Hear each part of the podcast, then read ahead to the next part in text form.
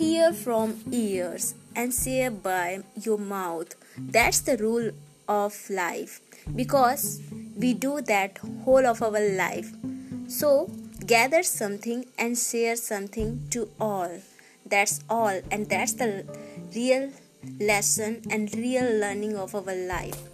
So, do that things in your life. That's all. Thanks.